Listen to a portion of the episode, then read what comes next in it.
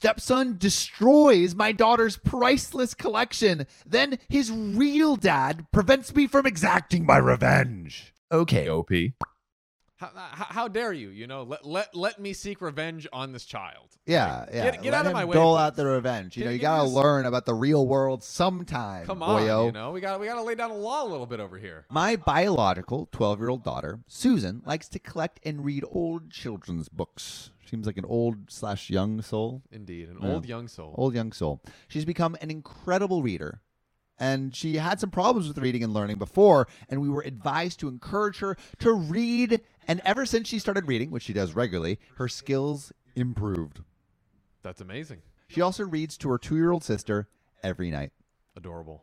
Yeah, so adorable. sweet. That's good sibling love. That's right.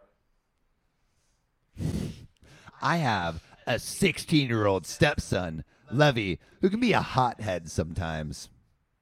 We don't have a son dad relationship, but I respect him and he respects me, though he can be a little brat and act quite mean and selfish towards me and his sisters.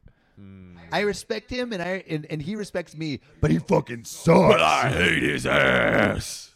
Your daddy can't save you now. I'm your daddy. yeah. He throws stuff away that belongs to us over small arguments and teases Susan for spending so much time reading, calling her a grandma. I'm sorry. I'm sorry. Like, if that's if that's my stepson, I'm like, you're you're just you're just a jerk. Like, you You're, suck. yeah, and you're dumb You and you can't read. Yeah, Yeah, come on. You go Yeah. yourself. Maybe on Audible. yeah. can't maybe read. if you can't read, maybe try listening to my voice or someone else's voice on Audible. um, my wife and I discussed his behavior and had conversations and agreed on punishments.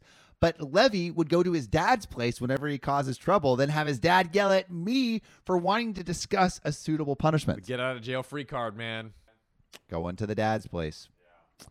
Then Levy comes home days later expecting me to let go of whatever he did every time. And it's frustrating, which I can imagine. I can see that. Sounds like a piece of work. He really does, though. I got a call at work from Susan saying Levy took her entire book collection and threw it into the pool after she refused to lend him and his friends her camera for his trip. That that is unacceptable. That is like completely unacceptable. Yeah, and it's like I mean, think about like all these like old books that she's collected. Like that's like a priceless connection. She's a, she's a kid. priceless collection. God. It's so bad. My wife helped get them out, but they were wet and some were torn. It was horrific because some of those books are hard to get and meant a lot to Susan as a part of her life. I was so mad at Levy, which I can imagine sounds like a little shit.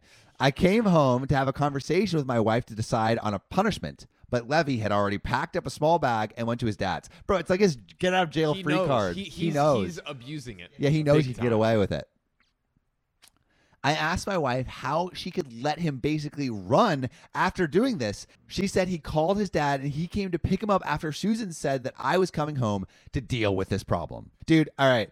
This guy is getting way too upset. Or this guy, this kid Levy is one getting way too upset about a camera. Yeah, he absolutely is. Like he should honestly read the subtle art of not giving a fuck. Yes, and or if he can't read, which he probably can't, he should listen to it.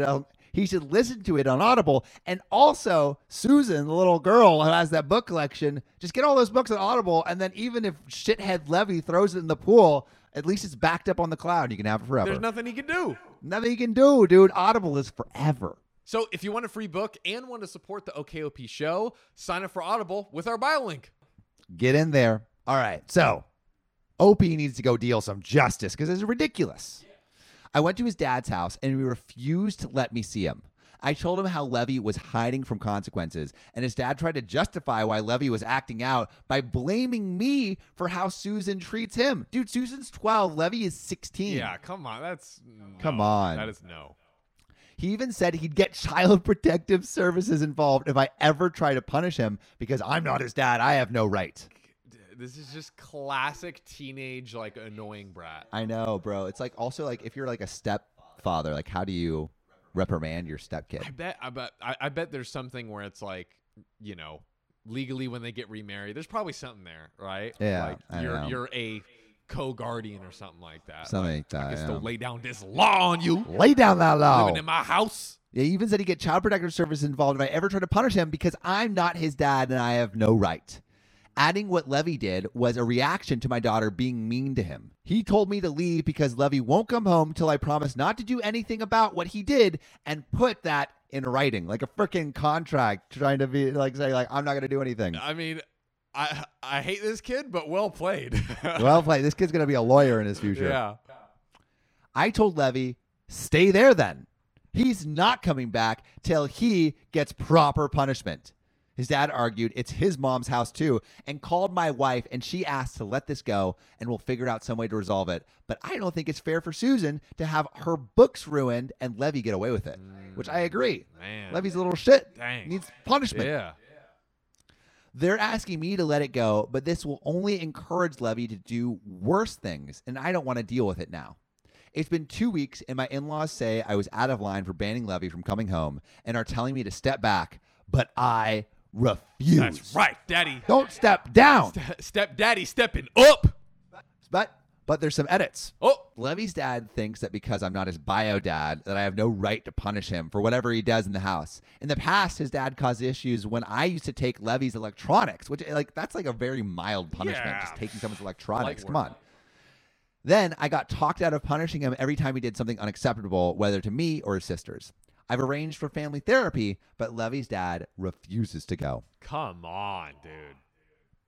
This is ridiculous, bro. This is completely Levy ridiculous. needs some good old fashioned justice. He really does. Bam. Get this wig off of me.